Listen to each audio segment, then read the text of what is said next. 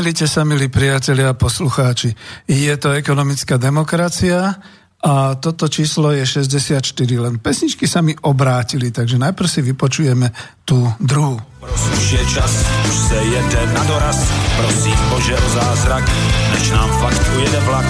Není lid a není král, jenž by zemi zachoval, a tak Čechy v sekáči skoupí boháči. Tkví peklo, tkví ráj, náš posledný háj.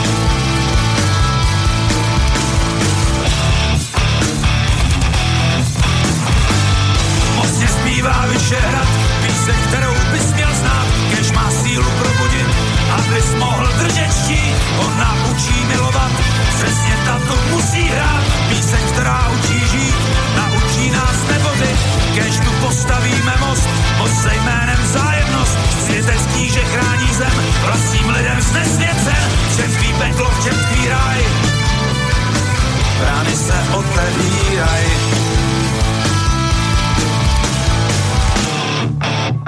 Republika,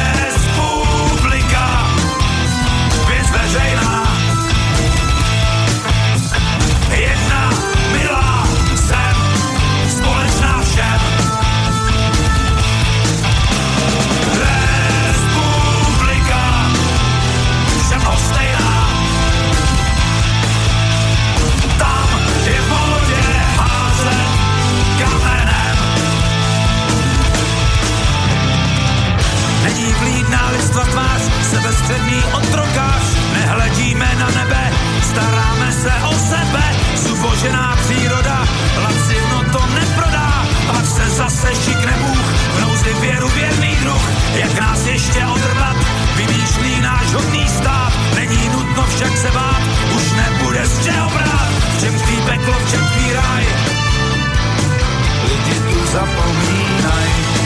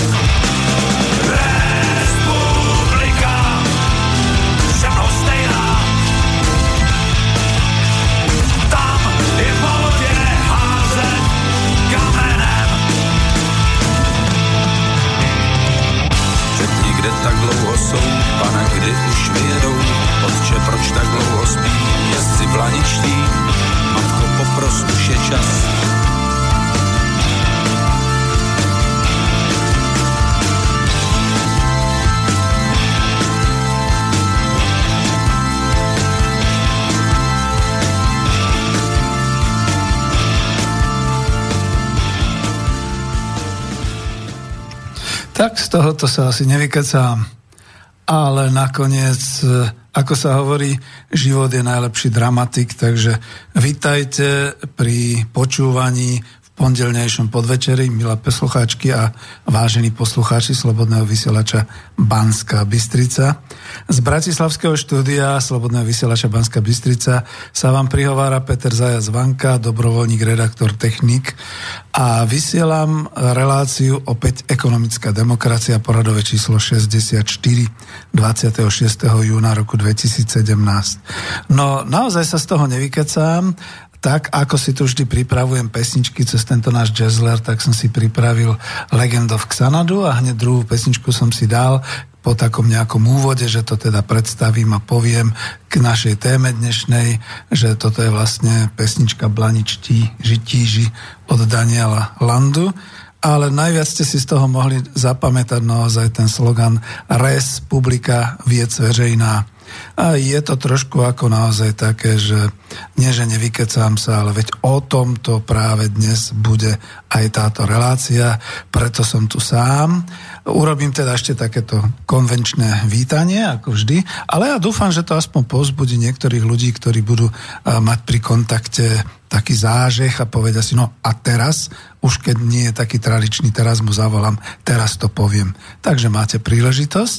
Ja vítam pri počúvaní našej internetovej relácie všetkých priaznívcov, čo nás počúvajú naživo, aj všetkých, čo nás budú počúvať z archívu, zo záznamu.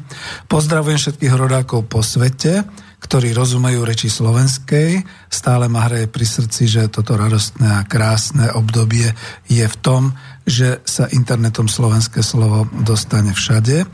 A počúvate nás dokonca až v 80 krajinách sveta, všade tam, kde ste rodáci zo Slovenska, kde práve pracujete, bratia Češi. Vidíte, dal som takú správnu pesničku Česku. Eh, aj vy všetci, čo ste sa naučili po slovensky počas rokov pôsobenia tu na Slovensku. No a teda, keď si myslíte, že urobíme kontakt, tak volajte na nové telefónne číslo mobilové, je to 0950 724 963, ale o takú chvíľku neskôr, máme asi 90 minút. Ešte raz 0950 724 963 alebo mailujte na studio zavináč slobodnyvysielac.sk alebo ak ste na webe, tak kliknite tam na to tú zelenú ikonku studio, otázky do studia. No, dnes som v mimoriadnom čase, pretože väčšinou som tu v útorok po obede a som tu sám, pretože ide o reláciu, ktorú pôvodne sme rezervovali eh, pre odborárov fabriky VW, moderné odbory Volkswagen, ale keďže už predseda moderných odborov Volkswagen Zoro Smolinský a jeho spolupracovníci ohlásili, že sa so zamestnávateľmi dohodli a štrajk, prvý ostrý a úspešný štrajk zamestnancov v novodobej histórii Slovenska bol ukončený. Držíme tým pádom slovenským odborárom a všetkým zamestnancom fabriky VW palce a budeme teda pokračovať v relácii tak, ako to mám zvykom. No, tak som tu sám, čiže so zamýšľaniami sa kladením otázok a nejakou to osvetou. Pána profesora Husára som práve dnes oslovil a nakoniec sme sa dohodli až na ten ďalší týždeň. Takisto má pripravené nejaké zaujímavosti práve z oblasti zamestnanosti, tak to avizujem na budúci týždeň. No dnešnou témou, ak ste pozerali avizo, sú limity ekonomiky a bezhraničná spoločnosť tnem priamo do živého, nie len kvôli tomu, že teda e, prvý ostrý štrajk úspešný, ale aj kvôli tomu, že vlastne bolo by dobre položiť otázku, že ako ďalej Slovensko, e, ktorým smerom sa vlastne uberáme. Mám tam také moto na tom avíze, videli ste tam teda takú krajinu bez ľudí, e, bývalá ornica premenená na fotovoltaické elektrárne s nejakým tým poz- popredím nejakej diálnice alebo nejakej cesty. A k tomu som dal to moto. Máme to na slovenskej zemi veľmi pekne zainvestované. Ba až vzorne pripravené pre ďalšie generácie. No ale pre koho? Bude Slovensko opakovať chyby Veľkej Moravy? Na tou dnešnou reláciou sa chcem pokúsiť vysloviť obavy slovenskej staršej generácie o osudy slovenskej spoločnosti a o osudy vlasti Slovenskej, Slovenskej republiky.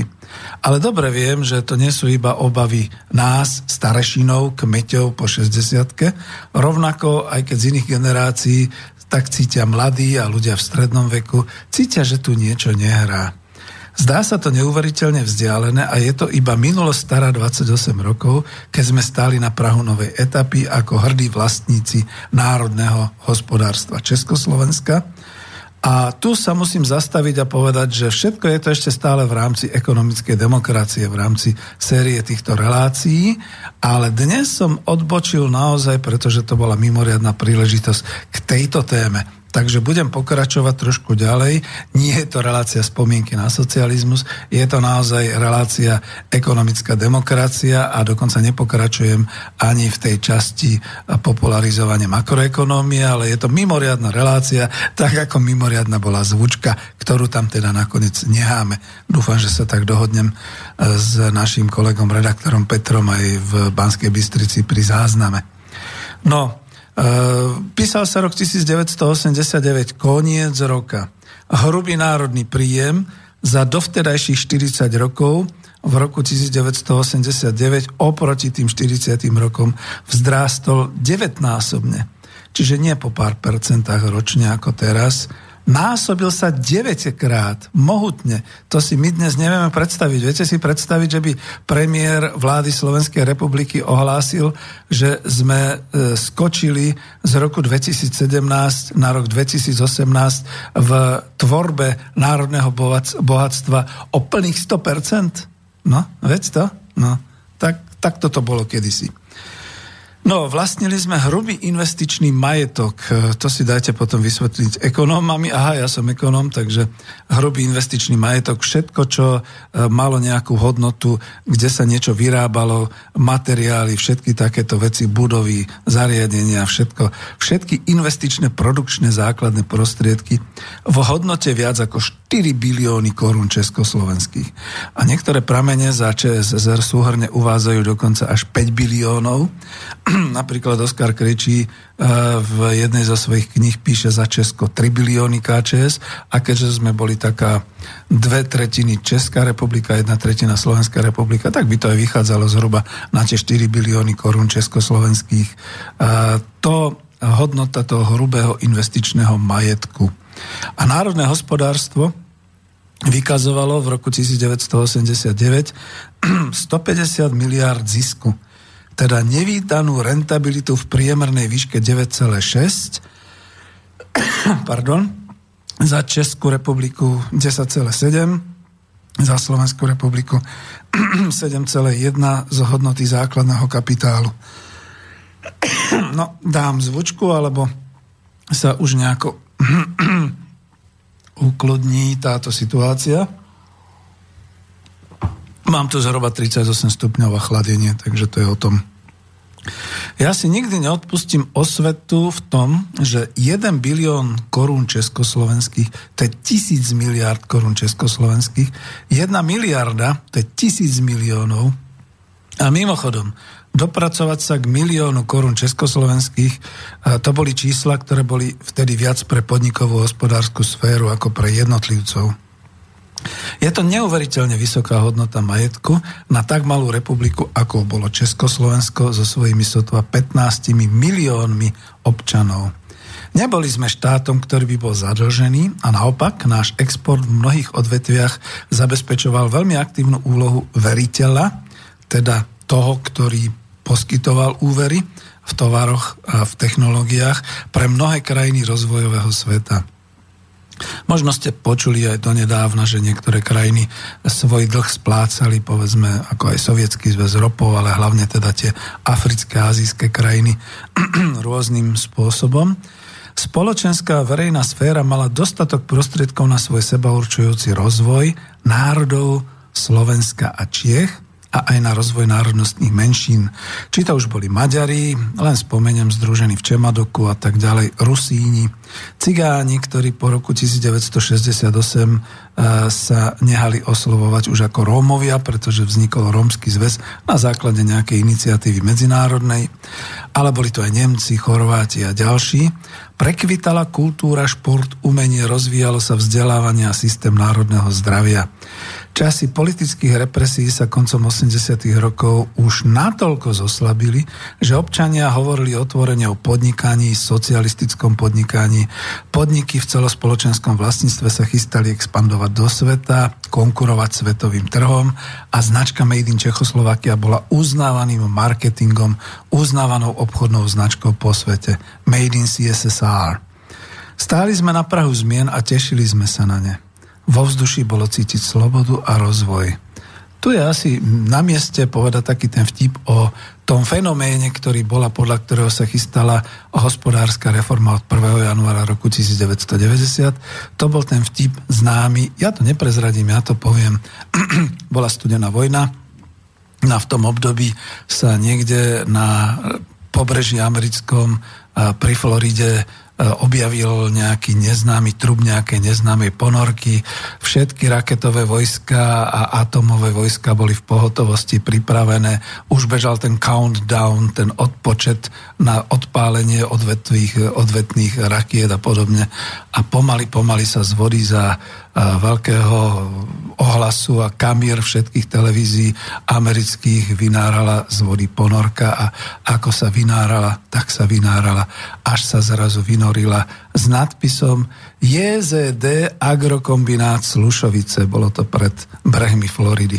No a tento vtip vtedy e, koloval takým spôsobom, že vidíte, veď my svetu nejdeme ubližiť zbraňami. My svet jednoducho skutočne budeme schopní e, doslova zahltiť, keď tu budú Slušovice. No a viete, ako skončili Slušovice. Prešlo 28 rokov. Rozdelené republiky sú zadlžené, tak vysoko zadlžené, že stíhajú splácať v tej dlhovej službe štátnej iba úroky a už nie istinu štátneho dlhu. Áno, mne sa to tak veľmi páčilo, keď spolužiak Andrej Babiš tam spolu s prezidentom Českej republiky Zemanom trhali takú tú nejakú e, sumu, proste taký ten nejaký papier s nejakou to sumou, že o toľko sa oddlžili, ale ani oni nepovedali, že či to bola istina štátneho dlhu, čiže ten základ, alebo či to boli iba v tej dlhovej službe tie úroky z tej istiny.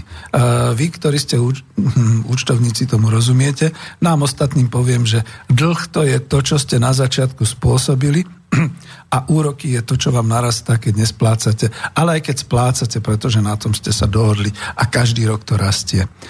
No a práve preto reštrikciou štátneho rozpočtu existuje nedostatok verejných financií a to doslova na všetko. E, výron, doslova výron obrovskej nezamestnanosti od toho roku 90 presahoval až 20% niekde, v niektorých oblastiach aj 30%, ale bol aj tak priemerne 20%, čiže celá jedna generácia za 90.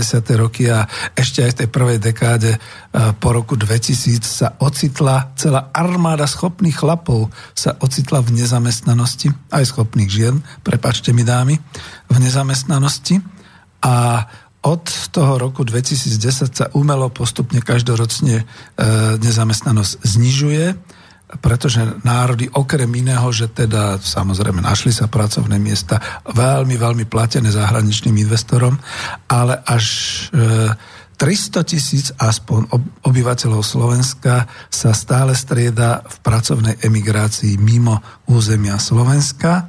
Šťastie majú tí, čo to majú zo zahraničia alebo do zahraničia najbližšie, tuto za rohom v Rakúsku a e, v Nemecku a podobne. Horšie to majú tí, čo musia cestovať až do e, Spojených štátov alebo e, v rámci Európy, povedzme do Veľkej Británie a podobne. Neviem, ako je to v Čechách, ale hovorilo sa o 500 tisícoch, čiže spolu 800 tisíc práce schopných ľudí je vonku. A nevedno, koľko týchto obyvateľov Slovenska už žije v zahraničí u príbuzných, koľko mladých je len tak vonku, zahraniční investori a vlastníci výrobných prostriedkov a všetkého majetku na Slovensku popri tom vytvárajú zo Slovenska takú čudnú experimentálnu enklávu v strede Európy, ktorá je krásne dláždená a vybudovaná a vykryštalizoval nám tu naozaj taký ten globálny kapitalizmus v tých skeletoch e, nádherných veľkých budov. Človek to naozaj obdivuje, pretože architektonicky, ak to nie sú postavené skelety priamo pred nejakým hradom a zámkom alebo podobne, tak sú krásne, sú zaujímavé, to je úplne v poriadku. No ale e, celá táto enkláva v strede Európy je vybudovaná tak, že obyvateľstvo v nej, jeho zdravotný stav, vzdelanosť, úroveň života, ako by boli nezaujímavé pre vlády, ktoré sa tu striedajú. No a aj po vstupe do Európskej únie nám zahraniční zamestnávateľia držia mzdy na hlboko nízkej úrovni. V úvodzovkách podelili sa s nami, podelili sa s nami e, o svoje výnosy, a o svoje zisky v pomere keď je 100% celý hospodársky výsledok, tak oni si tržia na Slovensku 66-68% a nám nehajú, nehávajú nám mzdy a iné náklady tých 34-35%. A to pritom Európa je pol na pol a v mnohých krajinách je to už častokrát aj lepšie, že teda naozaj viac má obyvateľstvo, hlavne tam tie škandinávské krajiny a podobne, ako majú samotné podniky.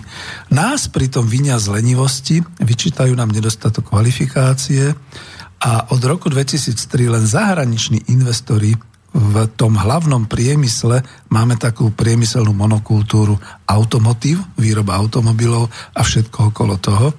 Len v roku, od roku 2003 podľa prameňa, podľa zdroja vyviezli zo Slovenska 19,5 miliardy eur.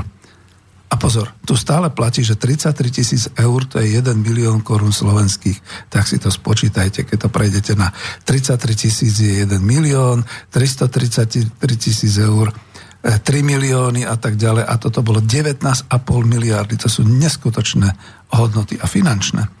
Ročne sa zo Slovenska odvádza vyše 200 miliónov eur a už celkom nahlas sa uvažuje o tom, že vzhľadom teda k nedostatku pracovných síl bude dovážaná lacnejšia pracovná sila do fabrík týchto zahraničných investorov na Slovensku a nadštátny administratívny aparát komisárov z Európskej únie už sa vyhráža, že budeme finančne trestaní za to, ak nepríjmeme z vlny ilegálnej imigrácie z týchto tretich krajín a spoza E, chrbta a všelijaké tieto veci, ktoré sa tu dejú. E, to už v podstate nie je ani, nemáme ani nejaký nárok nejak strážiť e, hranice a republiku ako takú.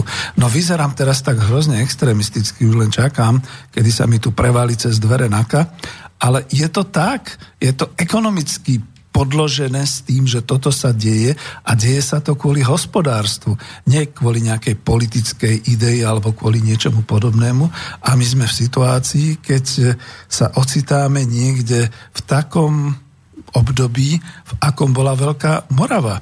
Veď si to teda ako predstavte, že e, ešte než pôjdem do tej Veľkej Moravy, tak musím ako toto povedať, že toto, čo sa teraz deje, napriek tomu, že je tu povedzme veľké bohatstvo zainvestované, že naozaj tie naše mesta, tie fabriky, ktoré vidíte len z ďalky, lebo tam vás dovnútra ne, nepustia, tie všetky sídla tých bohatších, tých manažérov a tých pracovníkov v niektorých tých firmách a podobne, to, to je nádherné, to sú kempy, to sú vily, vilové štvrte, máme tu všelijaké také tie možnosti pre zábavu, pre šport, pre šeličo, ale len pre tých bohatých. Takže pozor na to.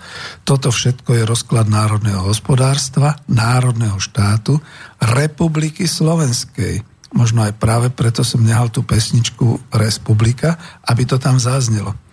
A republiku Slovensku ako národný štát E, to sa predsa ešte uznáva, všetci makroekonomovia a politici to ešte predsa uznávajú, nikto právne ešte nezrušil. A ak by teda boli rušené tieto všetky právne záležitosti národného štátu, tak je to cesta do záhuby, pretože my vieme, ako zanikla v roku 907 nášho letopočtu na tomto našom území. Dovtedy do roku 901 rozkvitajúca Veľká Morava. Veľká Morava, ktorej sochu nášho panovníka Svetopluka sme len v roku 2010 s toľkým cirkusom inštalovali s veľkou slávou e, z jednej strany a s cirkusom v opozícii na štátnom hrade v Bratislave. No a takto to teda je na obrázku. Kto si da, zainvestoval?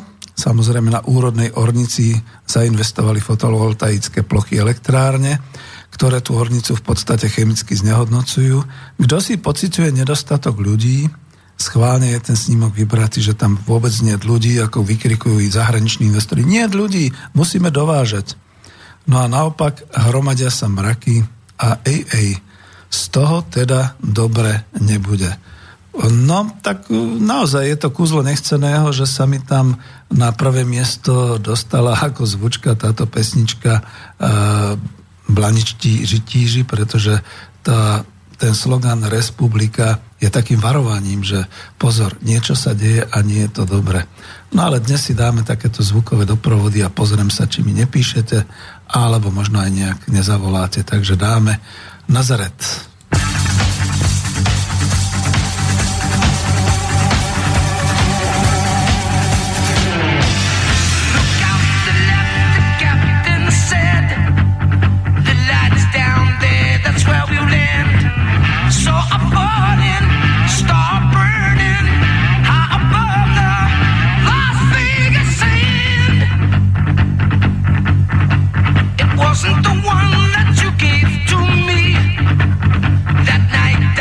out between the trailer.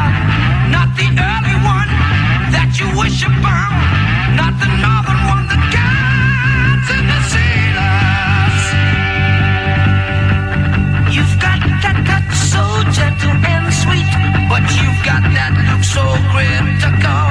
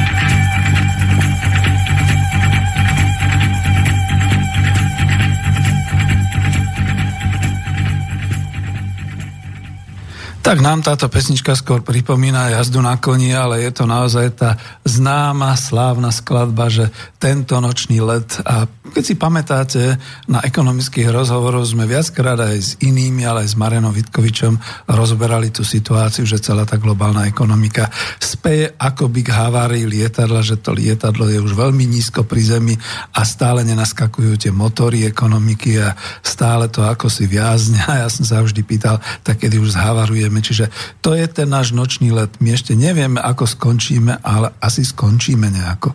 Tak by sa to dalo povedať ľudovo. No, vrátim sa k tomu, čo som predtým hovoril o tom varovaní, o tom, že sa hromadia mraky.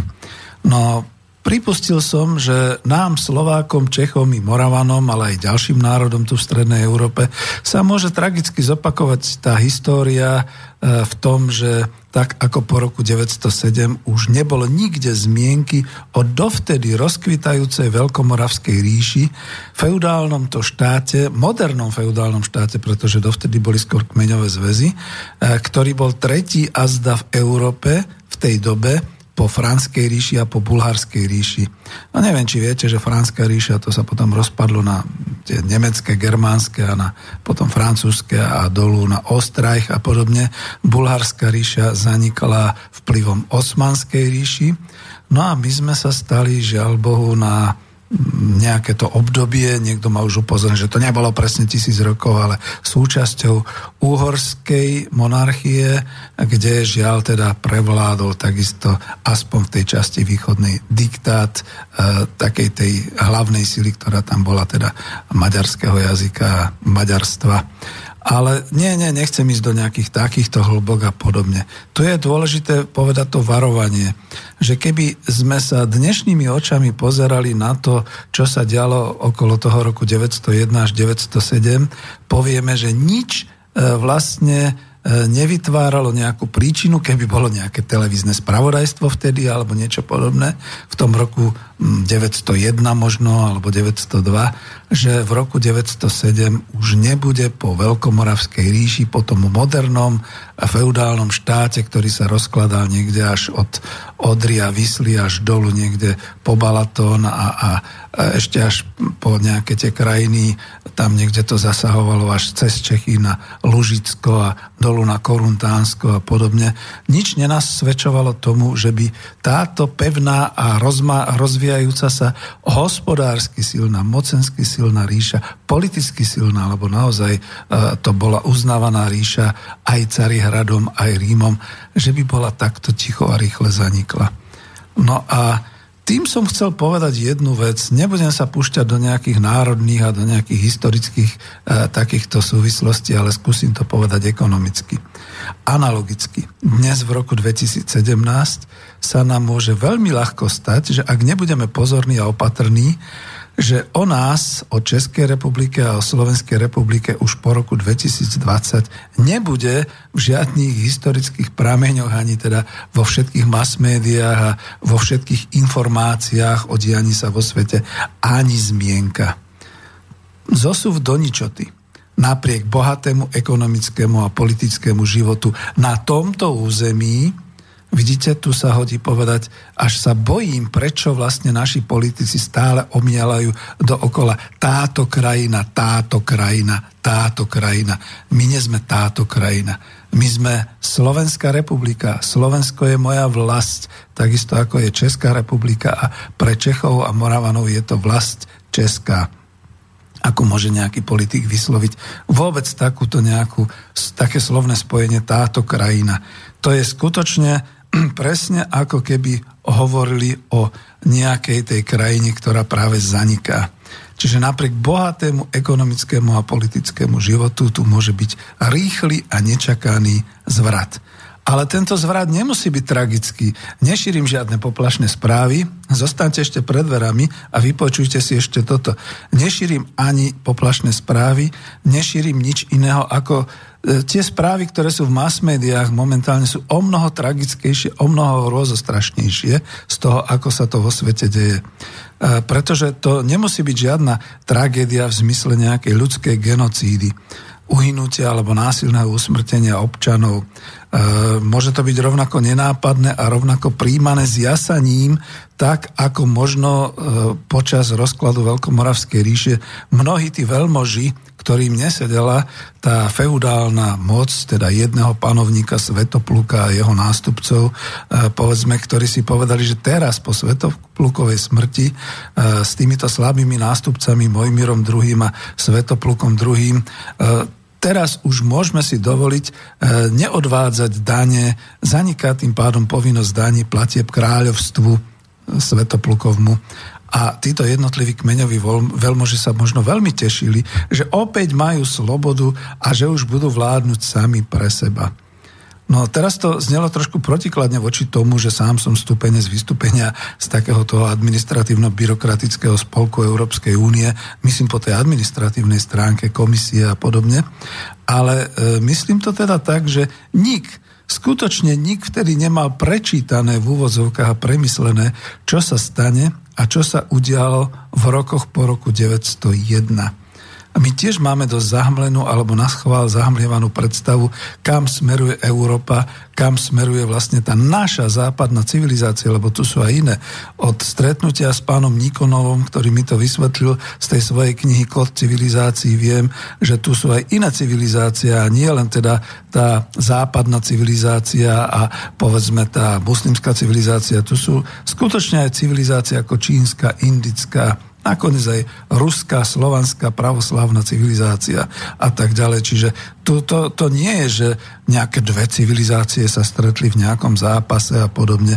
A tuto je ale tá naša západná civilizácia, do ktorej momentálne sme zaintegrovaní. Tu nám zahmlievajú predstavu, kam smerujeme a čo bude s tou našou civilizáciou.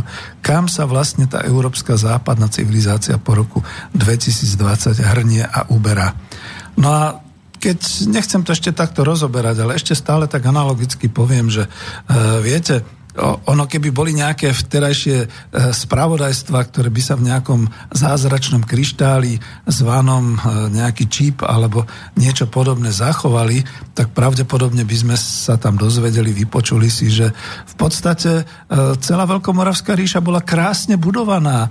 Naozaj tu boli tie hradiska, rozvíjali sa remesla, skutočne v podstate okrem toho obchodu, dneska sa obchoduje s rôznymi tovarmi, vtedy bol skutočne strategický strategickým obchodom obchod so solou, e, obchod s určitými už vtedy e, železnými a vzácnými rudami, ktoré sa potom objavovali na Slovensku práve e, v Rudohorí a v Stredohorí a podobne, úhlie a tak ďalej. Toto všetko sa vy, využívalo a začínali sme byť naozaj takou vtedy technicky, technologicky vyspelou krajinou, napriek tomu politicky a národne sme sa rozpadli. Niektoré pramene, teraz mi nedávno poslal nejaký z mojich známych poslucháčov mailom nejakú takú štúdiu o slovanstve a podobne. Ja som mu musel odpovedať, že krivka to na všetky štyri nohy, ale podstata je v tom taká, aj odtiaľ som si to vybral, že samozrejme, že nezanikla celá krajina, že tu nezostala púšť a podobne, ale boli tu tie rôzne kniežastva, tie medzi sebou začali zápasiť, pretože taká je povaha ľudí, tak e, jeden, jedno knieža sa vrhlo na druhé. Nakoniec to poznáme aj z, de, z dejín, že teda volali sa tí veľmoší potom, čo tu sa usídlili staromaďari, Kopáň a jeho družina a podobne. Tí zase spolupracovali aj s našimi veľkomoravskými kniežatami a tak sa to nejako šeliako mlelo. Ale pritom, aj ako píše pán profesor Matuš Kučera, že hospodárstvo nezaniklo. Naopak, Slováci sa vrátili k obrábaniu pôdy, k e, dobytku, k stádám, začali znova kosiť, deti sa začali mnohutne rodiť a tak ďalej. Čiže ten národ tu zostával. Dokonca tu zostalo aj to slovo Božie po slovensky, po staroslovensky a zostalo teda aj slovo slovenské, slovanské, aj keď potom bolo samozrejme vytláčané latinčinou a až v 18. storočí maďarčinou a podobne. Ale toto nechcem, lebo to znie nejak tak dosť ako že ja cítim nie tak, ako by som chcel, ale vrátim to analogicky na súčasnosť. V súčasnosti, keď prejdete po našich veľkomestách, ja som Bratislavčan, tak my už pomaly začíname v tej našej hovorovej reči hovoriť tak, kam ideš? No pôjdem na, ba- pôjdem na bus, nie bus, to by som klamal, pôjdem na bus do Auparku, a potom vystúpim a prejdem cez Digital Park a zastavím sa v Riverside a nakúpim si v Carrefoure, pôjdem do Kauflandu, to je zase nemecké slovo, že? A, a tak ďalej. A my už jednoducho pomaly nehovoríme po slovensky, respektíve slovenčinu používame len určitým spôsobom ako spojovníky medzi určitými vecami a neviem, ako nie je to tragédia? Lebo prvá vec, čo sa deje pri zániku národa, je strata schopností vyjadrovať sa v moderných technologických a v moderných každodenných súvislostiach svojim rodným jazykom. Čiže aj toto je tu veľmi nebezpečné. Ale sme ekonomická demokracia, je to relácia, kde sa chcem vyjadrovať k tomu, čo varujem a čo nám hrozí, tak poďme si to rozobrať. Ale pretože dnes máme takú tú časť tých drsnejších uh, rôznych uh, pesničiek, tak a zostanem ešte pri tom Nazarete a keď som tak hovoril o tom, že aj tak sa nám kľudne môže stať, že budeme žiť v takom nejakom raji aj keď to už nebude Slovensko, ale bude to táto krajina okolo Slovenska, tak si dáme, že budeme v nebi a budeme klopať na nebeskú bránu Nazaret. take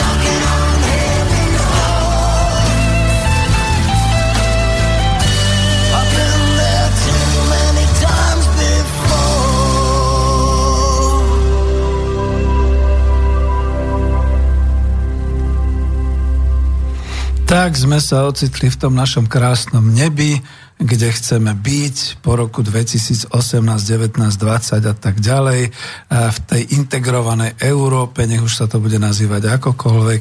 A ja som sa medzi tým pozoroval z okna a naozaj vidím, že kryštalizuje sa tu ten moderný svet. Mám tu za rohom takú tú ocelovo modrú, ale sklenenú budovu IBM, mrakodrap, ktorý predtým neexistoval. Mám tu obchodné centrum Polus, takto niekde za chrbtom, za rohom a tak ďalej. A to staré, to uvada a upada, ale využíva sa. Napríklad stále som v budove, ktorá kedysi patrila veľkej výrobnej spoločnosti Tesla, spotrebná elektronika a dolu fabrika Tesla, ktorá vyrábala tie známe tranzistoria, rádia a tak ďalej. Čiže takto sa svet mení, ako voči tomu sa ťažko dá bojovať. Ale čo sa dá e, posúdiť a poďme si to rozobrať, e, v čom teda to nebo e, môže byť také, že nemusí sa nám úplne páčiť a, a mne sa nepáči a dúfam, že teda aj mnohým z vás, pretože je to také, nechcem povedať, že je to zlatá klietka, ale znova to ide k nejakej neslobode, ešte len ju nevieme definovať. Takže poďme rozobrať, čo nám hrozí aj tak ekonomicky. Globálnosť ekonomiky. A hneď to poviem hrozí nám multikultúrnosť spoločnosti. To nie je zase naka, počkajte pred dverami, ja vám to vysvetlím. Multikultúrnosť spoločnosti potom byrokratizujúci sa systém politickej administratívy. Veď to pociťujeme, veď prečo sa toľko bojovalo proti socializmu a prečo mnohí boli nespokojní. Lebo naozaj sa do lavic posadila už potom tá byrokracia socialistická, ktorá to všetko ovládla.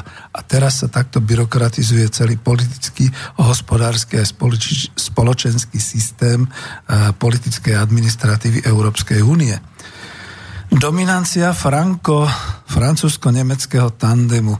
A je zaujímavé, ako náš pán premiér hovorí, že chce byť v jadre. V jadre čoho pre Boha? Pretože čo nás presťahuje niekde do Alsaska, Lotrínska alebo niekde ku Štrasburgu, celý národ? Dalo by sa, nie je nás tak veľa, 5,5 milióna obyvateľov posadíme do vlakov a e, zoberieme nákladiaky a prenesieme si to tam, možno aj s Tatrami. E, nutnosť zvyšovať výdavky a teraz pozor, lebo to je najnovšie, cez NATO na zbrojenie a na armádu. Potom máme tu ešte stále pozostatky krízových vln, ktoré nie sú riešené ani v oblasti meny, ani v oblasti zadlženia. To všetko sa posúva ako si ďalej, že však no, vymru títo, nastanú druhý, niečo s tým potom urobíme. Problémy sú zatiaľ latentné v zdravotníctve, s rôznymi nemocami. Nebudeme si spomínať. Spomente si len, čo to robilo, keď bola vtáčia chrípka, ako sa hovorilo o tom, že už sa vykopávajú hromadné hroby pre ľudí, ktorí budú nakazení vtáčou chrípkou a takou a onakou čínskou chrípkou a podobnými vecami. A zrazu máme natoľko otvorené hranice, že my vlastne nevieme, aké choroby sa momentálne, e, chvála Bohu, teda asi sme nejakí odolnejší, ale aké sa vlastne vyrujú tuto niekde po, celej, e, po celom území. Nechcem povedať tejto krajiny, ale tejto Európskej únie. Problémy so sociálnou stránkou, problémy pracovné, a tak ďalej a tak ďalej. Ja to zhrniem teda do toho jedného a potom to budem sa pokúšať nejako tak rozobrať, aj keď samozrejme môže byť telefonát, e, radšej zopakujem 0950724963 alebo maily a budem teda, e, zhrniem to. Ohrozené najviac sú v rámci celej tejto európskej integrácie národy, a teda doteraz obyvateľstvo žijúce v pôvodnom národnom štáte, tie najmenšie, ktoré sú počtom najmenšie. Týka sa to nás, koľko nás je 5,5 milióna, aj Čechov 10 miliónov, Maďarov je okolo 10 miliónov, Slovincov, ani neviem, tých je veľmi mále, ale aj Litovcov, Estoncov, Lotyšov. Kým sa spoločnosť utrasie do nejakého nového modelu, do nejakej pardon, novej kvality, ľahko sa môže stať, že na území týchto bývalých štátov, teda v tejto krajine, v týchto krajinách, už nebude väčšinové a možno ani žiadne to pôvodné obyvateľstvo z daného národa, pretože budú rozfrckaní po celej Európe, povedzme to tak ľudovo. Bude tam zmes alebo dominancia iných národov, iných etník a netvárme, že sa tak v Európe 20. storočia nestalo.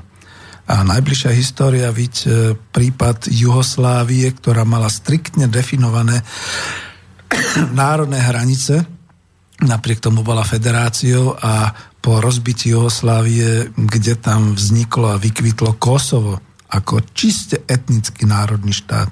Bosna a Hercegovina, kde máte enklávy, oblasti, kde sú jedni, kde sú druhí a snad len jednotky Uniprofor a podobne to tam udržujú v poriadku. A netreba ešte ďaleko ísť, je letná sezóna, Cyprus. tak si skúste prejsť tam medzi cyperskými Turkami a Grékmi, aby ste vedeli, čo je to za realitu v modernej a súčasnej Európe.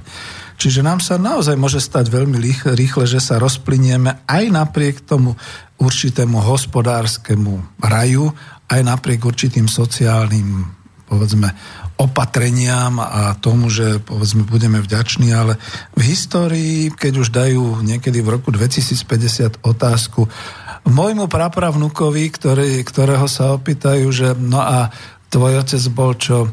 No tak čože otec, ale tvoj pradedo. No oni povedia, že no tak to je ten vyhnutý člen slovenského národa. No to by som sa nechcel naozaj dožiť. Vrátim sa teda k jednotlivým prvkom. Nemám telefon? Nemám. OK, musím si to kontrolovať. Globálnosť ekonomiky, to bol ten prvý prvok. Máme ohromného profesora z Ekonomického ústavu Slovenskej akadémie vied, profesora Staneka. A je to skutočný odborník na globálnu ekonomiku, písal veľa diel, aj sa podielal na rôznych štúdiách a podobne. Ja som si myslel, že naozaj je aj poradcom premiérov. No asi nebol. Každoročne nás profesor Stanek čo my, čo ho počúvame, desí svojimi faktami o tom, kam až zajde globalizácia. Ale vlády nereagujú, za to tak spochybňujem, či vôbec teda bol poradcom. Profesor Stanek hovorí o siedmých po sebou turbulentne idúcich globálnych krízach ekonomiky po roku 2007, ale naše predtým liberálne a pravicovo zlepené vlády a teraz sociálne orientované a lavicové tzv. vlády nereagujú. Horšie, ako keby vôbec nevedeli a, a nevnímame žiadnu nejakú ráznu reakciu na tie veci, ktoré pán profesor Stanek pomenoval. Občas mám pocit, že si azda pána profesora najvyšší vládni činitelia vypočujú, otrasú sa tak ako my, zrazu sa zamrazíme, ale robia pravý opak toho, čo on povie, alebo nič pravý opak myslím v tom, že keď on hovoril o tom, že blíži sa nebezpečenstvo Industry 4.0, teda automatizácia, robotizácia, my ešte si aj tú štvrtú automobilku a ju dovezeme na Slovensko, veď ako dobre krajina bude plná robotov. A čo obyvateľstvo bude sedieť na zemi a poberať nepodmienený základný príjem? Kto im to dá? Čiže čiastkové reakcie nechcem brať v úvahu. E, povedzme naozaj pomohlo vláde sociálnej demokracie Smeru oddialenie krízy v roku 2008 práve vďaka tomu prechodu z koruny na euro. E, samozrejme pomohol vyšší výber daní a takéto veci, ale daňové raje a čierna ekonomika, šedá ekonomika, to sa vôbec nerieši alebo rieši, ale tak tie prípady. To si potom mladí študenti milia potom s tam gorilami a s tými zhromaždeniami a protestami, keď sú unavení už z korupcie a keď sa ich opýtate, čo to je, tak nevedia ani povedať. No, toto je hamba. Najnovšie profesor Stanek varuje pred nástupom Industry 4.0, ktorá povedie u popredných a na to majúcich výrobcov naozaj kúpnej automatizácii výrobných systémov. A e, my sme v pohode. My vôbec nerozmýšľame, e, nevytvárame nejaké národné hospodárstvo, ktoré by zabezpečilo pre tých všetkých, ktorých teda vyradia automaty z toho výrobného procesu, nejaké iné pracovné miesta. Alebo však ako na čo? Neviditeľná ruka trhu, to už asi, asi aj socialisti takto tvrdia. Proste jednoducho s tým ani nepočítajú. Máme teda skutočne monokultúrny priemysel a zda očakávame, že nám zahraniční investori dajú výnimku z toho trendu a že u nás teda automaty nebudú, slúbia, zaviažu sa, urobia si ku tým vlastníckým zmluvám ešte nejakú tajnú klauzulu. No a namiesto toho ovšem práve v tejto prechodnej dobe, kým tie automaty budú, naberáme mohutne zahraničných robotníkov do našich montážní a tešíme sa, že nám z toho ide HDP hore. Čože my, ale Češi sú na tom ešte horšie, čo sa týka toho náboru a teda príjmania zahraničných robotníkov. Eh, aby som to nerozberal dlho, pretože naozaj ten čas je už taký, že to, to nemôže byť až tak dlho, aby, aby som teda to takto hovoril, tak prejdem na iné veci. Uh, spoločnosti. Slúbil som, že to vysvetlím. Práve dnes som mal reláciu spomienky na socializmus, kde som osvetovo pripomenul, že my v Československu sme boli solidárni a multikulturálni v čase, keď to Európa západná nerobila a boli sme dosť a dosť multikulturálni a solidárni, pretože k nám imigrovali stovky, možno tisíce Grékov po tých represáliách počas vojenskej chunty. E, tá, tie represálie skončili až v roku 74. Boli tu migranti z Čile, po Pinochetovom púči, boli tu imigranti zo Španielska, z Portugalska, ba aj z Cypru. Mali sme tu množstvo študentov, študujúcich na sociálne štipendia naše štipendia z Afriky, z Ázie. Mali sme tu robotníkov z Vietnamu, pomáhali sme Vietnamu. ja sa pamätám, že sme platili jednu korunu na Vietnam a dostávali sme takú e, vietnamskú vlajočku e, s tou hviezdičkou a to bolo možno ešte počas vojny so Spojenými štátmi, ktoré viedli, ale e, boli sme solidárni s nimi, boli sme solidárni s Kubou. To všetko bol multikulturalizmus založený ovšem na tom, na tom princípe, že sme jedna vlast Československo a všetci imigranti veľmi rýchle začali a museli sa naučiť a používali našu reč, slovenčinu alebo češtinu, prispôsobili sa našej kultúre a nášmu náboženstvu, pracovali u nás a e, skutočne povedzme sa u nás aj ženili, vydali a podobne, alebo sa vrátili naspäť. A teraz nás počúvajú, pretože im je reč Slovenska a aj Česká blízka keď teda vyštudovali a sú už doma u seba. No ale dnes po nás chce Európska únia niečo úplne iné. E, ten multikulturalizmus naplňa úplne iným obsahom, povoluje náboženskú slobodu, tam, kde to zasahuje povedzme do citov a morálky našej kultúry a náboženstva. Chce po nás, aby sme sa správali k imigrantom ako k žijúcim menšinám tu, u nás na Slovensku, no ale oni už prišli bez pasov a nelegálne. Nie sú to príchozí, ktorí prichádzajú, sú ošetrení, izolovaní od chorôb, poučení v nejakom príjimači, ako kedysi, keď v Senci prichádzali e, študenti a mali najprv nejaké dvojmesačné stáže v Slovenčine a v našich spôsoboch a v našich kultúrnych zvykoch. Učili sa naše pesničky prši, prši, len sa leje a podobne. E, spomínam si na svojich rodičov, ako mali napríklad ešte v keď som sa narodil tesne v domácnosti, dokonca mladú študentku, a to z Bulharska, bývala u nás a mňa ako mrňku takého malého opatrovala a to už bola vtedy v 60. rokoch e, študentka, ktorá sa takto v rodine učila našej kultúre, našej úrovni spoločnosti. Nik nenamietal. Ja som si dlho myslel, že teda keď to Frank nemecké jadro, tak to bude o tom, že Francúzi sú hrdí na to, že každý černoch, ktorý tam potom zostane a naučí sa po francúzsky, hovorí, som Francúz. Kladiem otázku, je to ešte dnes tak?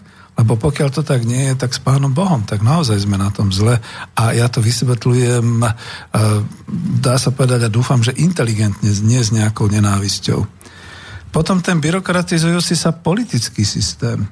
E, kým išlo o približovanie sa technických a technologických alebo energetických štandardov, všetko v poriadku. A na čo mať tri systémy na farbu v televízore, a na čo mať rôzne napätia v elektrike, rôzne rozmery na všeličo a, a všelijaké také systémy. No ale ako Európske komisie e, začali pôsobiť ďalej, nezastavili sa, štandardizovali chovné klietky pre hydinu, rozmery krivosti zeleniny, alebo veď logistika do hypermarketov nepustí. Ale keď sa už ide do blbosti zasahujúcich napríklad do jedálnička jednotlivých národov, alebo do vzdelávania, či do rodinného života, to potom prr. Kam, kam to ideme? Ako unifikujeme tú mnohokultúrnosť národov v Európskej únii. Toto už nie je monokul, teda mnohokultúrnosť, to je práve monokultúra. Znova ideme niekam, kam sme nechceli. Ten franko-nemecký tandem, Nevadilo by, ak by si civilizácia frankofónneho germánskeho sveta vybrala tie najhumánnejšie a najtvorivejšie výsledky a ponúkala im všetkých v Európskej únie ale kajať sa spoločne s nimi za ich mocenské hriechy a za koloniálnu minulosť tým, že teraz klopíme hlavu a hovoríme, všetkých príjmeme, my to zvládneme, ako hovorí frau Merkelová a podobne. To, to, je trochu, to je trochu mimo. Ako aj bratia socialisti, preboha, uvedomte si, že my nie sme tí, ktorí sme ubližovali Afrike a Ázii, ani teraz nakoniec nie. A my sme vlastne neboli s nimi ani v koloniálnych vojnách a, a nepôsobili sme za kolonializmu. Len odbočím, mne sa páčil jeden Američan, ktorý keď potom tu chodil po tých romských osadách, začal nám kázať, ešte keď som pôsobil na USAID a podobne, že vy by ste mali sa voči svojim Romom správať slušne veď viete, ako, tak ako my voči Indiánom, pretože sme im veľmi veľa zaviazaní. A my sme sa pýtali, čo? A keď to on vysvetlil, tak sme hovorili, počkaj, počkaj kamarád, ale Rómovia nie sú pôvodným obyvateľstvom Slovenska. Ako nie vzlom, že teda pristahovali sa do Európy, je to všetko historicky dané, ale mali niekoľko storočí na to, aby sa nejak asimilovali, respektíve dobre, keby si aj nejak žili tým svojim životom, ale netlač nás, milý G.I. Joe do toho, že to sú pôvodní obyvateľia a keďže sme ich vyvražďovali, tak my máme voči ním čierne svedomie. Nie, nie, my nie. My na Slovensku určite nie, ani v Čechách. Takže takto to treba brať, že ak by teda ten tandem si vyťahoval tie najhumánnejšie a najlepšie výsledky toho svojho sveta, tak v pohode. Ale ak teda svoje čierne svedomie považuje za oficiálnu politiku Európskej únie, to nie. Toto naozaj nie. Nakoniec v dvoch svetových vojnách ubližovali práve aj oni nám. Akože keby sme už si nepamätali Mnichovskú zradu, protektorát Čechy a Morava, vynútený slovenský štát, viedenská arbitráž, kde zobrali Južné Slovensko a časť akože pripadla Polsku a tak ďalej. To nič, vážení páni, to absolútne nič. No potom už pozostatky z krízových vln z oblasti meny. Len teraz sa mi dostal do rúk taký materiál, e, zase nechcem ho tuto, už vidíte, ten čas je krátky, hovoriť o tom, že ako si stojí vlastne euro v tejto chvíli. No nestojí si príliš dobre a hlavne tým, že tá cesta toho kvantitatívneho uvoľňovania, čiže ešte stále mesačne e, Európska centrálna banka, to nie je, že tlačí peniaze, ale vydáva umelo do obehu tých 60 miliard eur, tlačí to do bank a tie banky neposlúchajú a nie, a nie rozdať obyvateľstvu tie peniaze helikopterovo alebo zadarmo alebo akýmkoľvek spôsobom. Skôr naopak, blíži sa inflácia, už tá jadrová inflácia, ktorú si všetci želali do tých 2% začína narastať. My na Slovensku máme 1,8%. Viete o tom obyvateľia? Čiže keď vám tam tvrdia, že kvôli neúrode zvýšili ceny, ja neviem čoho, čerešní a podobne. Nie, nie, nie. Ono je to aj kvôli tomu, že inflácia zvyšuje ceny, za chvíľu zvýši aj hodnoty. Len cena práce ako si nestúpa. Čiže tam my budeme musieť zatlačiť na to, aby sa dokonca tá inflácia pohla. A malo by to byť politické únosné pre centrálnu banku európsku, pretože ona chce tú jadrovú infláciu tlačiť ďalej. Len inflácia je, jak sa hovorí, dobrý sluha a zlý pán to je ako s ohňom, no proste môže to buchnúť a môže to vyletieť, takže pozor na to. A nevieme, ako sa to vyvrbí s, s Britániou, ešte nevieme, čo sa stane v zadlženosti s Gréckom, Talianskom, Španielskom, čo s nemeckými bankami, ktoré majú všade tie e, zlé úvery práve od Grékov a Španielov a Talianov a podobne. Keď to všetko raz rachne, a budem zase musieť pozvať asi Mariana Vitkoviča po dlhšom čase na nejaký takýto večer, aby sme sa o tom trošku povyprávali. No, no a teraz samozrejme prekvapil niekoho, mňa teda nie, americký prezident, ktorý teda začal tlačiť na to, že keď teda na to, tak musí byť efektívne, tak musíme zvyšovať výdavky na zbrojenie. Rozumej, pod tým musíme kupovať všetkých zbrojných systémy, aby teda začal obrad, aby teda národné hospodárstvo Spojených štátov mohlo rásť. A zároveň teda zvyšovať výdavky na armádu pri tom, aká je armáda nepresvedčivá v oblasti ochrany vlastných národných a európskych hraníc. Lebo veď už som to niekde spomenul, že Sovietský zväz utrpel ťažkú morálnu ranu, keď ten mladý chlapec, tuším, no teraz ma nenapadne, ako sa volal Nemec, preletel tým lietadielkom popod všetky hranice, nikto ho nevedel chytiť, stíhačky mu prelietali hore, ale tak ako v tej rýchlosti ho ani nezachytili poriadne. A on si doletel až na Matias Rust sa volal. Pardon, on si doletel až na Červené námestie.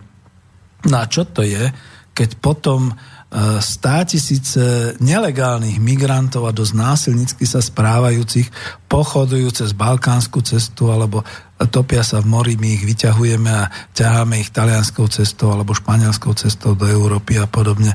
To, to čo je? To, veď to je takisto narušenie morálne celého systému spoločenského a politického. To sa nezdá týmto našim e, hlavným predstaviteľom. No a s tým súvisí aj to, čo som hovoril. Znova na, nakoniec k tej migrácii. My nevieme, čo nás to bude stáť. Zatiaľ je to latentné s tými nemocami a s tou imunitou, ale každý vie, ktorý šiel do Afriky, do Ázie, do všetkých tých rizikových krajín, že musel vycálovať veľké peniaze za povinné očkovanie do týchto krajín. No a títo, keď prichádzajú a keď sú nelegálni, keď o nich ani nevieme, čo tak asi, aké víry v sebe majú a čo roznášajú. A neviem, našťastie zatiaľ sa to neprejavuje, ale tak to je možno aj tou opatrnosťou, že skutočne si Európania, všetci my, aj my tu Slováci, Češi, Poliaci, Maďari, veľmi všímame, kto je okolo nás a veľmi hygienicky sa možno správame, tak to je taká tá odpoveď, povedal by som, e, na tú problematiku. No je 7 hodín, mám už len pol hodinku. Ešte som chcel takéto veci, že problémy so sociálnou stránkou migrácie, so vzdelávaním a kultúrnym systémom migrantov. Lebo už ani nehovorím, že kedysi to jednoznačne znamenalo úplnú integráciu každého migranta na kultúrny, politický, spoločenský systém a život v danej krajine. To sa teraz nedeje, nevyva, nevyžaduje. Hovorím to skutočne otvorene, bez akejkoľvek zášte. Veď uvedomte si, čo všetko mal som tu Martu a Tenu Elefteriadu. To sú naozaj tie dve grécké céry nejakých migrantov. A nakoniec Jalal Sulejman, ktorý mi tiež bol vo vysielaní, veď to je sírčan, to je sírsky kresťan, ktorý prišiel študovať, tu sa integroval, tu má rodinu, hovorí pomerne obstojne po slovensky, uznáva slovenskú realitu a takéto veci. No a teraz akože my chceme, ak by sme mali chcieť niekoho, tak takýchto ľudí. Čiže nie, aby nám niekto v kvótach určoval, že toto si zoberte, kusovka, odvezeme vás tam, vám tam autobusmi ľudí a podobnými vecami. Prečo, na čo, za čo? Čo, tým, čo tým mienite? Čo tým sledujete? No a teraz sa vrátim radšej trošku k ekonomickým problémom. Oblasť pracovného zaradenia pristahovalcov a prakticky otvorenej výmeny pracovnej sily v produkujúcich krajinách. Dnes je to pomerne pomiešaná a zmetkovitá situácia, keď pôvodne, pôvodne domáce obyvateľstvo naše, naši slovenskí spoluobčania migrujú za prácou do iných krajín a rôzni pristahovalci, migranti alebo aspoň cez agentúry dočasného zamestnávania dovážaní autobusmi a dúfam, že nie vlákmi z iných členských krajín alebo naozaj takíto, ktorí nastupujú ako veľmi lacná pracovná sila k nám do našich produkčných centier, tak to sa deje niečo také, čo ešte nik nevie, aký vplyv to môže mať na spoločnosť, na sociálne kultúrne vzťahy v Európe a čo to spôsobí. No a to je to, to som niekde chcel skončiť, pretože ešte s takým nejakým varovaním, že pozor, presuny národov, či dokonca ochot, ochota vymazať národy a odsťahovať ich na iný koniec sveta, pretože e, zavadzali našim záujmom a nášmu životnému priestoru a našim politickým a mocenským nejakým zámerom, toto už bolo zaznamenané.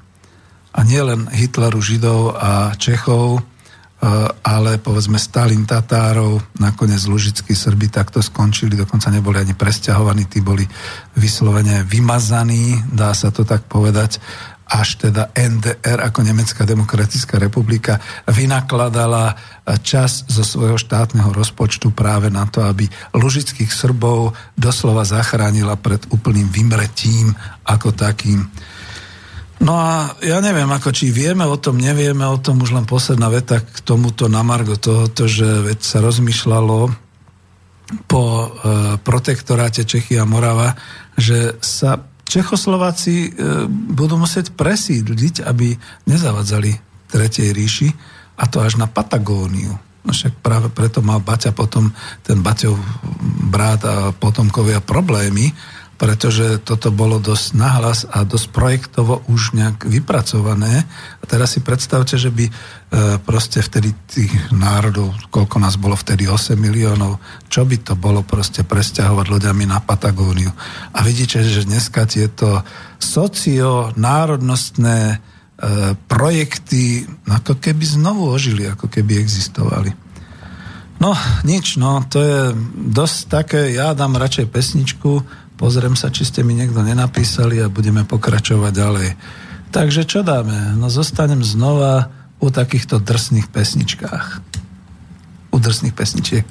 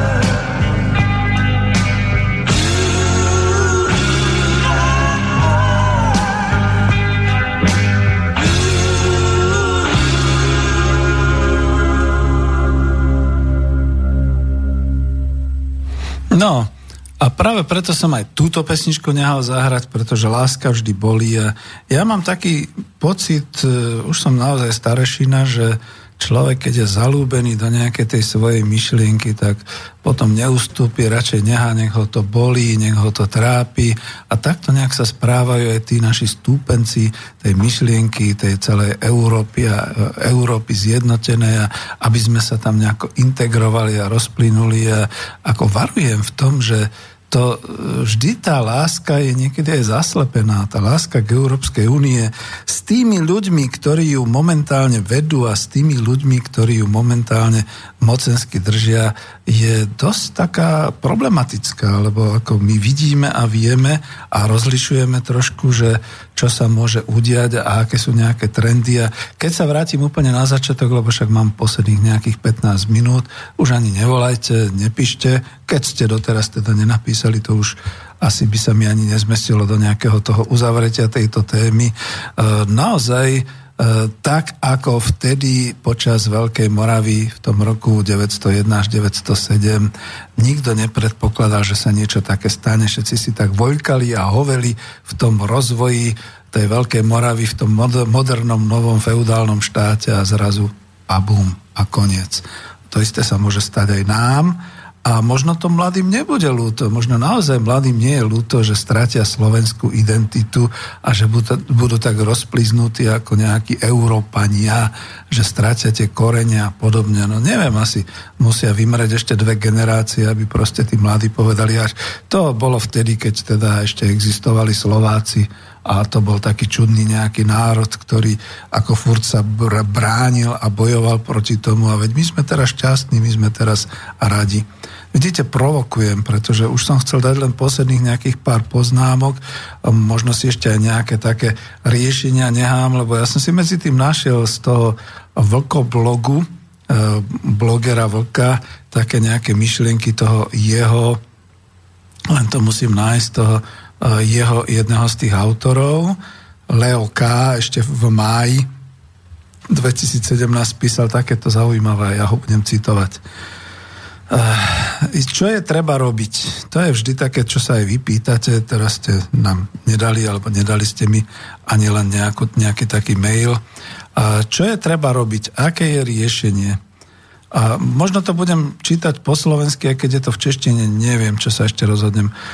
Pokus vrátiť národné záležitosti do faktického sveta, kde štát stanovuje, no už to prekladám plynulo, kde štát stanovuje, kto smie byť na jeho území a aké pravidlá na tomto území národného štátu budú platiť. Musí sa to všetko začať rozhodnutím, čo budeme od štátu vyžadovať. A píše tam predovšetkým jeho funkčnosť. E, takže toto z Vlkoblogu od autora Leaka. On tam ešte potom píše, základné funkcie štátu môžeme rozdeliť na vnútorné a vonkajšie. Zamerajme sa v tejto chvíli na prezjednodušenie iba na tie vnútorné funkcie štátu, ktoré by mali byť zaistené právnym systémom a mali by byť vykonávané administratívou štátu. A sú tu nejaké také prvky bezpečnostné, právne, mocenské, ekonomické, sociálne, kultúrne. Toto stihnem ešte prečítať. Bezpečnostné. Čo sú to bezpečnostné? Právny systém, prvky právneho systému, bezpečnostné. Zabezpečenie bezpečnosti občanov, ich majetku a vnútorné zabezpečenie fungovania štátu, jeho inštitúcií a orgánov na území daného štátu Čiže ja to dopoviem Slovenskej republiky, Českej republiky. Právne. Zabezpečenie, rešpektovanie právneho poriadku vo všetkých oblastiach činnosti spoločnosti a tiež práv a slobôd občanov. Samozrejme. Máme ústavu Slovenskej republiky, ústavu Českej republiky. Žiaľ Bohu, niektoré zákony nám Európska únia definovala, že sú nadradené ústavy a mne sa to nepáči, neviem ako vám. Mocenské chránia legitímne spoločenské vzťahy. A toto je dôležité, lebo veď čo sú to legitímne spoločenské vzťahy?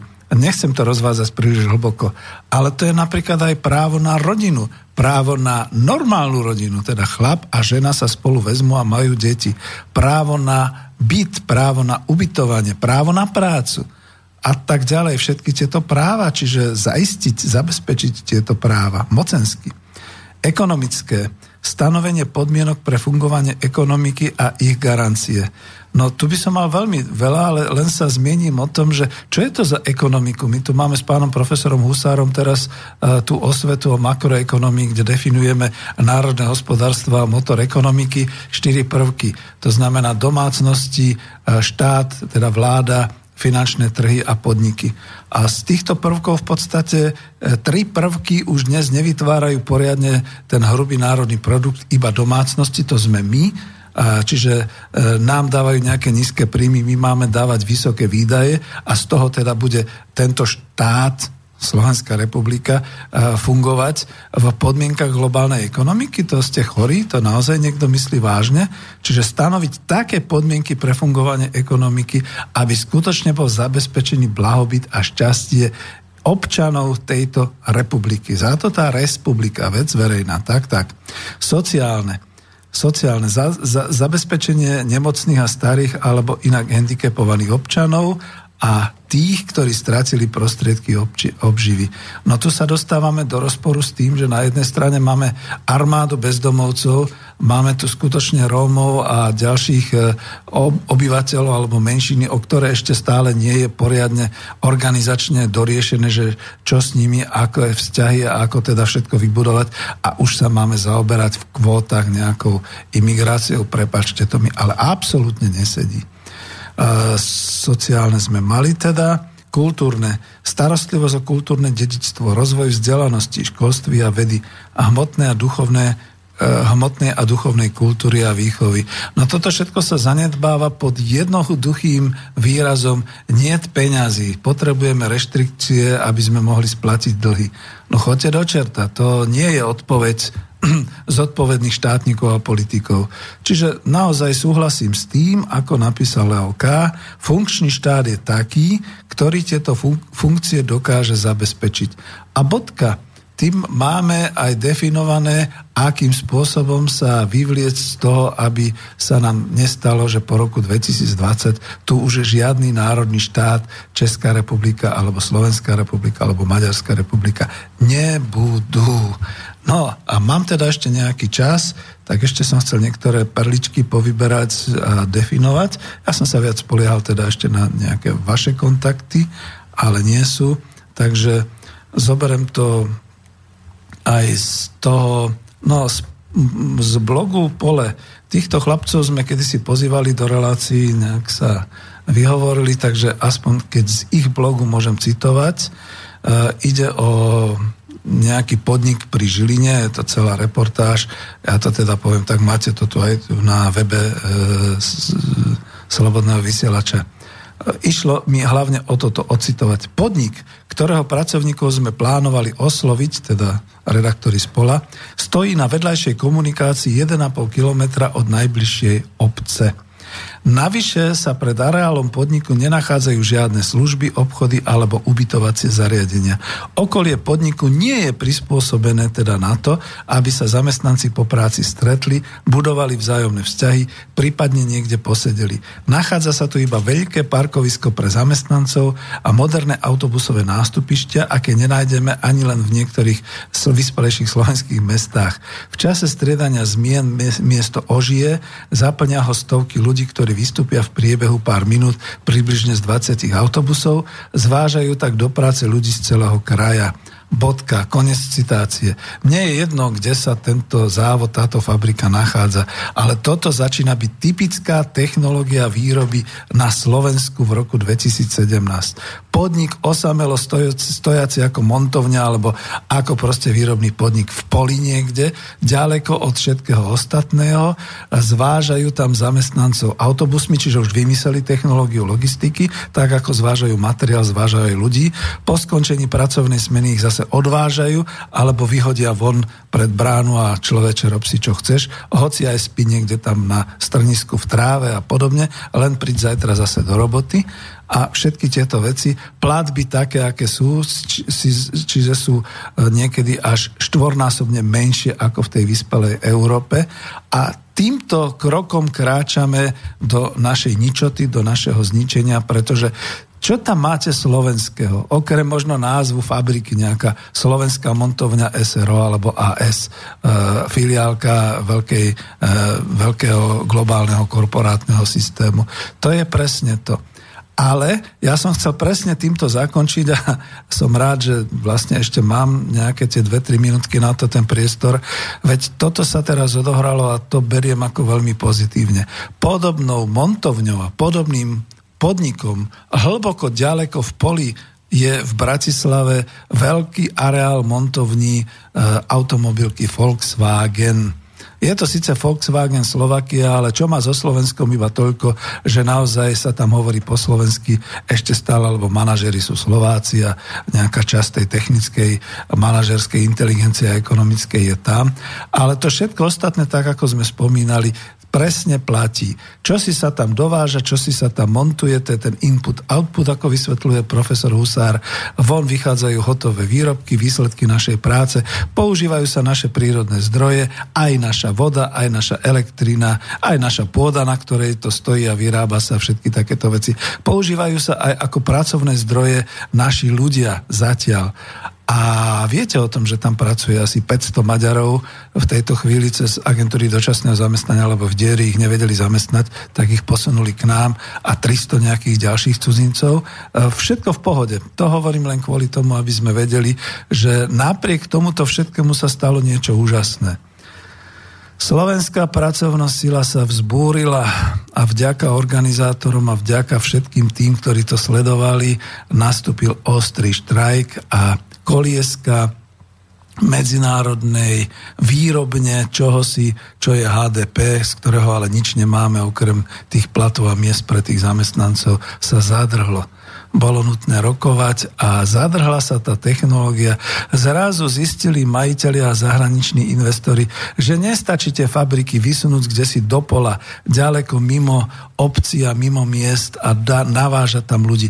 Viete, na čo to bolo pripravované? Už aj na to, že tam už nemusia žiadni Slováci pracovať. Dovezeme tam cudzí e, pracovný kapitál, cudzie pracovné zdroje a je to vybavené. Akurát, že to bude na našom území a makroekonomovia vlády si budú robiť čiaročky, koľko nám to na HDP vyskočí a donesie. E, toto sa nestalo, toto bol prielom, pretože naozaj sa stalo niečo musím to povedať tak, ako to cítim, nádherné. To znamená, keď už by aj nebolo z toho štrajku nič vzýšlo, je to cesta k tomu, aby sme znova polučtili, poslovenštili to, čo poslovenčili, to, čo máme na Slovensku, to znamená naozaj našu ekonomiku. Tá ekonomika už nie je naša, je na Slovensku, ale my chceme, aby bola naša. Práve preto sa budeme byť o to, aby boli tam naši ľudia, naši pracovníci, aby to donášalo lepšie mzdy pre nás a nakoniec aj pre štát. Nejako pán Kolár začal tam vykrikovať, že čo chce štát, akože keď bude uh, viac e, mzdy, tak dostane viac odvodov. Nie, pán Kolár, štát to sme my to nie je žiadny Fico, ani pán Kolár, to sme my.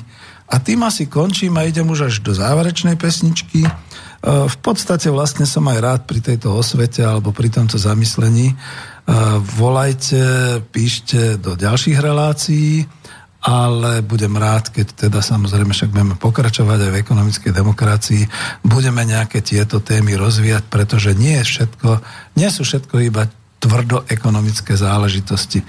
Na záver, no viete čo, neviem, či sa mi to podarí, uvidíme. Dám už našu zvučku, ktorá mala byť na začiatku. Neviem, či sa mi to podarí. Měli bychom uvést další písničku. To můžeme přece Janko udělat i tady, když Janko je příšerná zima. Tak ne. Nejakým spôsobom to bude musieť... Oh, oh. Tak čo ešte teraz povedať? No už sa mi nepodarí, tam mi skočilo zase niečo iného a máme ešte nejaké 3 minúty. Myslíte, že sa to bude nejak, počkajte, skúsime, čo to urobí.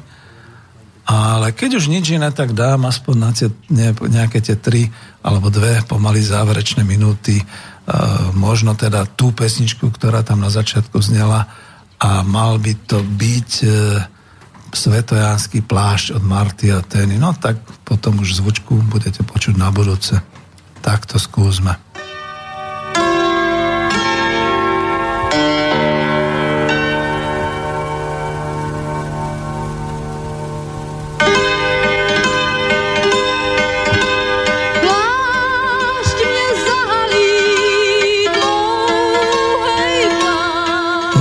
Prirodzene, že sa s vami lúčim, pretože po tejto pesničke už končíme, takže ďakujem, že ste ma počúvali.